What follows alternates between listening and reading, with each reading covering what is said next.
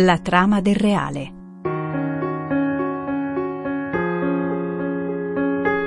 Catechesi di Don Fabio Rosini sui primi undici capitoli della Bibbia.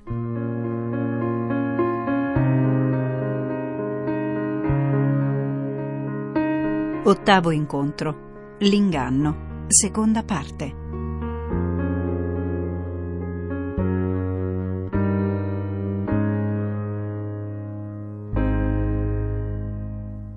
Caro saluto da Monia Parente, ben ritrovati all'appuntamento settimanale con le catechesi di Don Fabio Rosini.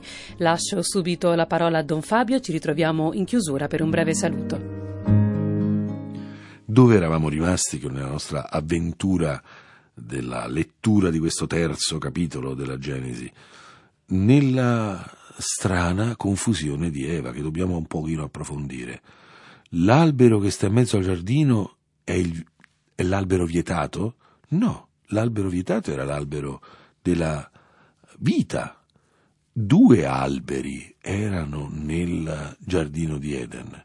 E qui siamo a contatto con uno dei più grossi segreti della scrittura, così è definito da qualche sapiente di religione ebraica. Dio crea il mondo con il centro del giardino ehm, collocato sull'albero del vivere. L'albero del vivere è accessibile e eh, in una zona che non è lontana ma non è il centro, Dio mette l'albero del capire, l'albero della conoscenza del bene e del male. Dobbiamo capire bene di cosa stiamo parlando. Non lo chiamerà eh, albero della conoscenza del bene e del male. Qui è l'albero vietato. Nel capitolo secondo eh, i due alberi vengono descritti al versetto 9. Il Signore Dio fece germogliare dal suolo ogni sorta di alberi graditi alla vista e buoni da mangiare e l'albero della vita in mezzo al giardino e l'albero della conoscenza del bene e del male. Allora, che cos'è questo albero della, in, in ebraico Da'at Torah. Che cosa vuol dire?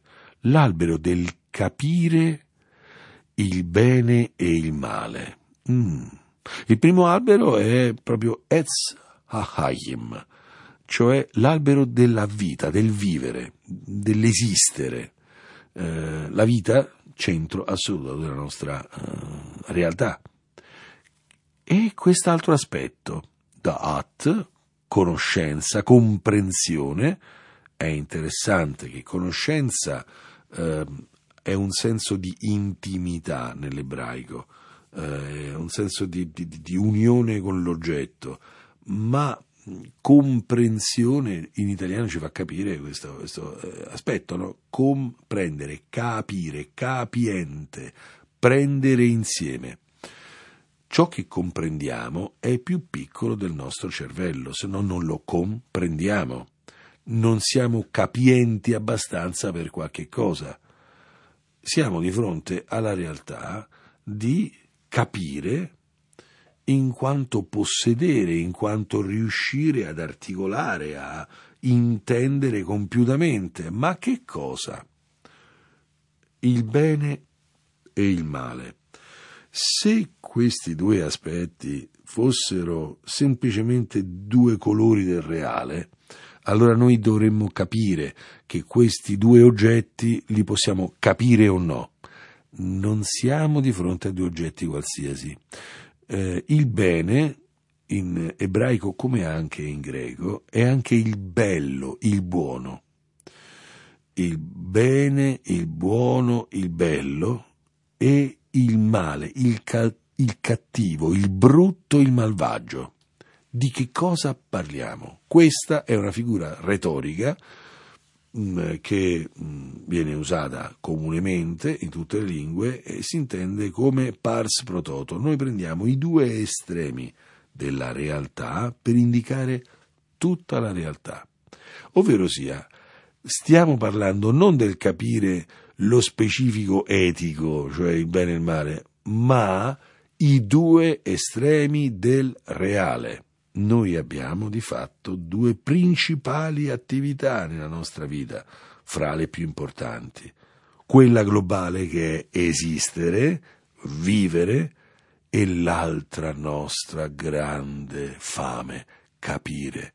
Ma quando dico capire il bene e il male, voglio dire, nell'espressione, capire tutto, possedere la comprensione del tutto, poter mettere nella nostra attività intellettuale l'intendere tutta la realtà, capire tutto. Ed è qui il punto. Questo divieto è la condizione umana. Questo divieto è il limite umano imprescindibile che non dobbiamo, non possiamo bypassare. Non è vero che possiamo capire tutto, ma desideriamo farlo. Noi desideriamo capire, sapere tutto, tutto il bene, tutto il male, ma non possiamo farlo. Primo, perché non possiamo esperire tutto il reale. Secondo, perché non entrerà nella nostra testa. Noi abbiamo dei, dei limiti nella nostra comprensione. Allora, vivere è possibile, capire tutto no. È vietata l'attività della comprensione? No. Non è l'albero del capire.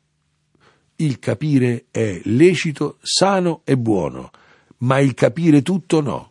Il capire tutto è un delirio di onnipotenza intellettuale. In questo siamo cascati mille volte. L'uomo è di fronte alla tentazione di pretendere, di capire tutto quello che c'è.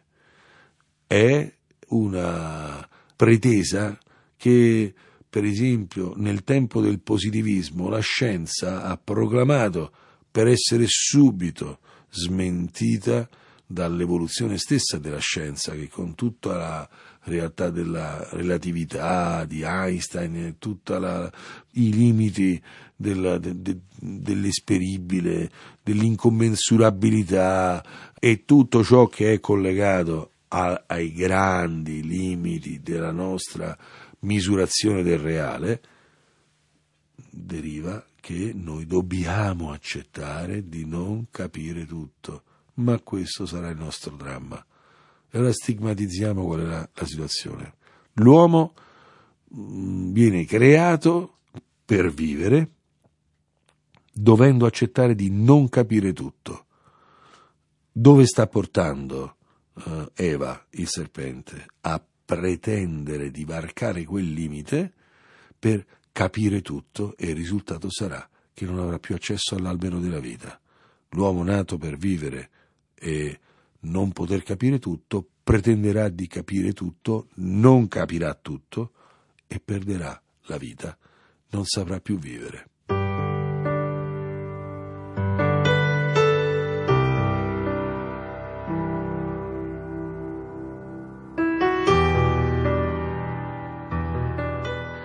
Dove il serpente sta portando Eva? A partire da questo noi possiamo leggere la tragedia umana la pretesa dell'uomo di mettere tutto nel suo cervello, che lo porta, per esempio, recentemente a fare delle ideologie che spieghino tutto. Ideologie che producono solo morte. Ideologie che produrranno, hanno prodotto solamente distruzione, perdita sempre più grave della via per l'albero della vita.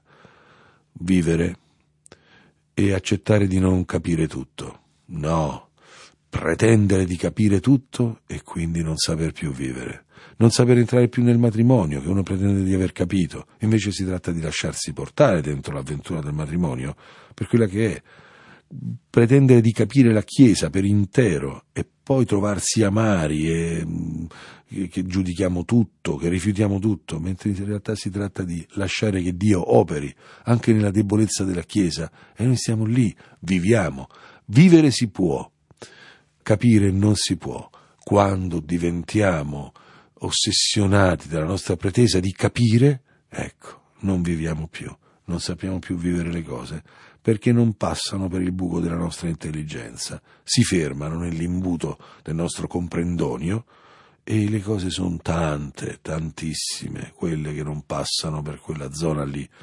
In primis noi stessi, non ci capiamo, siamo un mistero a noi stessi, non possiamo pretendere di dominare tutte le nostre dinamiche interiori, ma è assurdo. Alla fine bisognerà accettare di essere un po' storti, di essere un po' un mistero, di essere un po' incomprensibili, ma se questo lo dobbiamo fare con noi stessi, figuriamoci con tutta la realtà.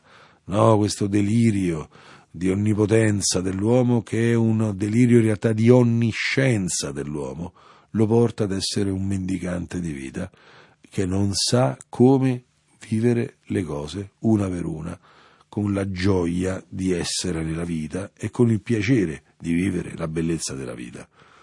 Ecco, questo è eh, ciò in cui casca Eva. E quindi ecco che andrà la seconda parte della sua distruzione, che se vogliamo in un certo senso è anche più drammatica quando il serpente ha ottenuto questa confusa risposta di Eva, che ha esagerato da una parte il comandamento e ha spostato il centro del, dell'esistenza dal vivere al capire, ecco, il serpente dice alla donna, non morirete affatto. Anzi, Dio sa che il giorno in cui voi ne mangiaste si aprirebbero i vostri occhi e sareste come Dio conoscendo il bene e il male. Il mio limite, non poter capire tutto, diventa la prerogativa di Dio, ciò che Dio mi ha negato. Dio mi ha messo un limite e io devo ehm, constatare che sono costretto ad essere stato creato con le ali tagliate. Non posso volare fino alla zona di Dio, sono stato creato subalterno e insoddisfacente. Inizio a guardarmi come una cosa malfatta. È interessante. Ma ci sono molti messaggi. Quando dice Dio sa che il giorno in cui voi ne mangiaste si aprirebbero i vostri occhi e sareste come Dio, vuol dire che in questo momento Eva, che due minuti prima era contenta di esistere, mangiava l'albero della vita e stava tranquilla, e si godeva la vita che era bella, tutto a un tratto è un essere definito come incompleto da ristrutturare. Cioè che cosa succede? Che Eva deve pensare che gli manca un pezzo, lei è malfatta, lei deve diventare un'altra cosa. In fondo la sta invitando il serpente a diventare come Dio. Vuol dire che se non diventa come Dio non va bene vuol dire che se non acquisisce le prerogative di Dio è una frustrata. Sta introducendo in lei un cattivo sentimento verso se stessa, cioè lei di se stessa dice io sono malfatta, io sono un errore, non vado bene. Tutto ciò è, è terribile. Tutto ciò mh, mm, ci porta a questo senso di noi stessi come di una cosa incompleta, insoddisfacente. Se non varchiamo il limite, se non cancelliamo i no della nostra vita, noi siamo fatti male. Dobbiamo rifiutare il limite. Ecco, qui è il punto dove il serpente è riuscito a storcere il cuore di Eva.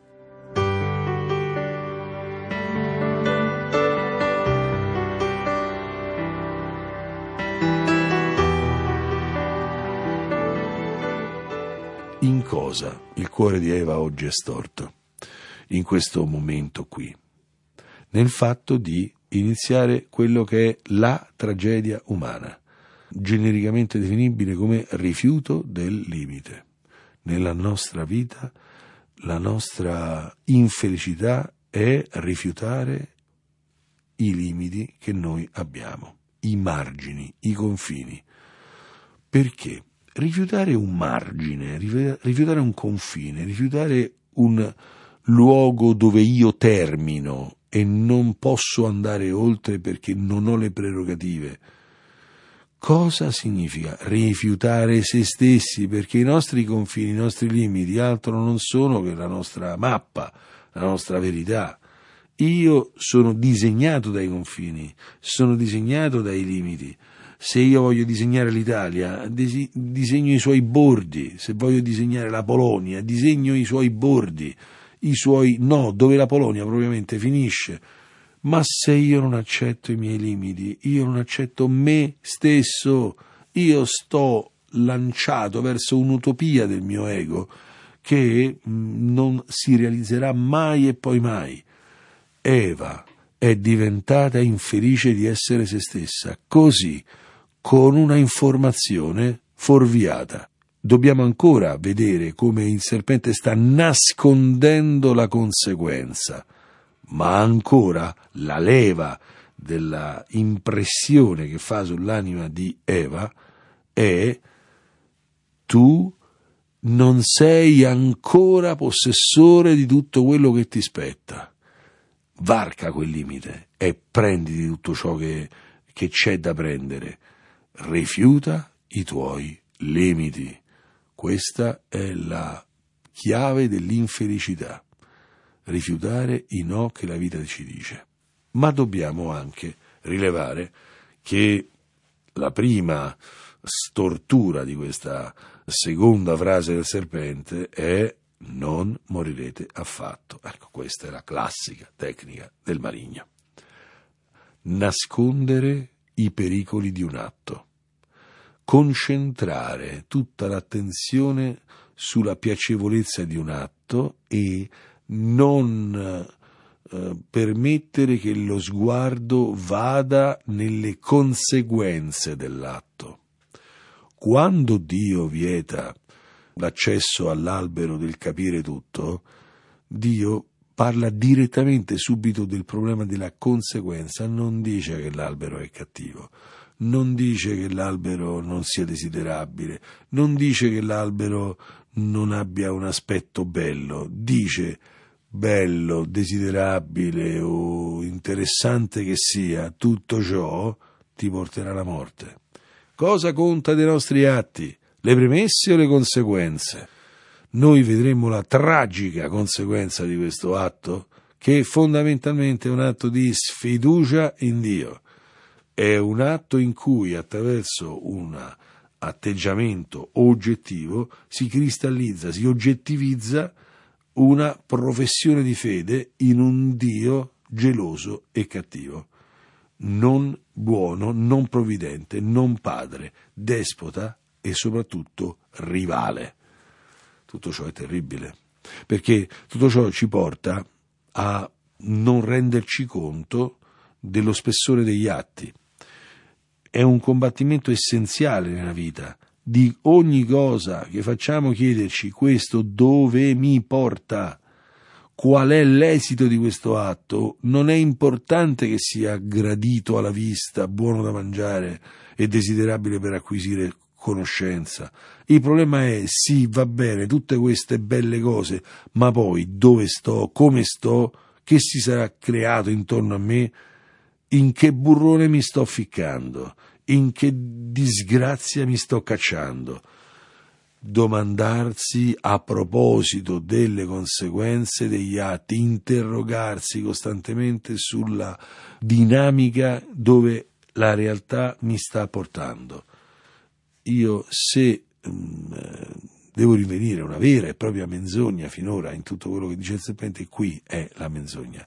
Non morirai affatto, anzi avrai un grande appagamento personale perché sarai lanciato in una dimensione più alta, a diventare Dio. No, questo non quadra.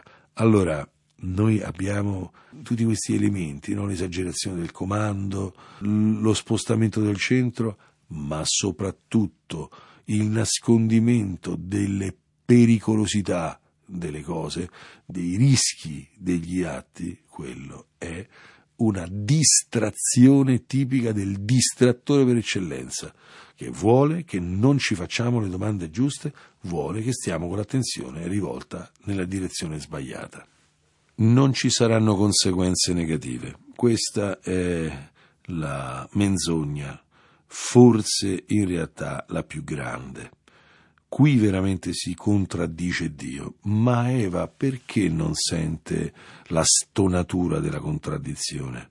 Perché si è lasciata portare per altre menzogne il centro del giardino, il divieto totale, la desiderabilità del capire tutto e tutto questo macello poi piano piano porterà a non avere uno spirito critico rispetto a quello che viene detto dal serpente. Non morirete affatto. Cioè, è detto, Dio mente. E come sta la donna dopo questa menzogna? È sola. Vediamo questo eh, versetto che sembra innocuo. Allora la donna vide che l'albero era buono da mangiare, gradevole agli occhi e desiderabile per acquistare saggezza. Prese il suo frutto e ne mangiò. Poi ne diede anche al marito che era con lei e anche egli ne mangiò. Cosa succede? Che lei in realtà ha niente altro che i suoi sensi per giudicare la realtà. Lei avrà una immensa solitudine per decidere sul reale. Non è più una figlia e un'orfana. Questa decisione è basata solamente su un colloquio con se stessa. Non c'è sapienza, bisogna improvvisare, tutto è inventato. E allora cosa vede? E vede secondo la sua parzialità. Vede che l'albero è buono, ma tutti gli alberi sono buoni, aveva detto il capitolo secondo. Gradevole agli occhi e desiderabile. Tutti gli alberi erano gradevoli agli occhi e desiderabili. Questo è desiderabile per acquistare saggezza. Questa saggezza però è esagerata, non è una vera saggezza, è una trappola. E prese del suo frutto e ne mangiò. È interessante, tutto questo tocca l'argomento cibo. È la assimilazione, verbo splendidamente ambiguo, fra l'atto del capire e l'atto del mangiare. Assimilare cosa vuol dire? Prendere in sé, quindi la saggezza attraverso questa esperienza di trasgressione, diventare grandi attraverso questo cibo vietato. Prende e ne mangia. Poi anche al marito che era con lei, anche egli ne mangiò. Anche l'uomo ci è cascato. La donna dà al marito e il marito mangia senza una criticità. Non è marito, non è un aiuto simile è pedissequo, si adegua, fa un atto mm, gregario. Eh, la moglie pensa questo, lui pensa questo. Cosa succede? Quel tipo di realtà per cui uno deve fare le cose come gli altri. Non ci sono solamente i nostri peccati, ci sono pure i peccati degli altri che diventano i nostri perché non abbiamo la struttura, lo spessore, la spina dorsale per dire un momentino, ma io veramente non sarei d'accordo. Non è vero che Adamo è una vittima. Adamo non è, come dirà lui più avanti, eh, uno che ha subito l'atto della moglie, no, è uno che non è stato marito, è uno che non ha saputo aiutare sua moglie, non gli ha saputo dire ma cosa stai facendo? È uno che prende si mangia, si beve l'immagine di Dio distorta. E il bisogno della trasgressione. E dimentica un comando che era lui quello che l'aveva ricevuto, secondo il racconto di Genesi 2, la donna ancora non c'è nel momento in cui Dio dà questo comando all'uomo. Lui dovrebbe essere custode dell'altra parte della sapienza, la donna ha la sua sapienza, l'uomo ha la sua, dovrebbero integrarsi. No, lui fa questo atto gregario. Molto spesso siamo caduti per stare con gli altri, per associarci agli altri, per non essere diversi. Eh no, qui bisogna difendere la propria identità, bisogna difendere la propria personalità. Ecco, terminiamo così, in questo inganno, in realtà una pecca perché è sola, l'altro pecca per stare con sua moglie e non essere solo e non ragionare di suo. Comunque, dietro c'è un grande inganno e c'è un'immagine di Dio frantumata, un Dio di cui non ci si fida più.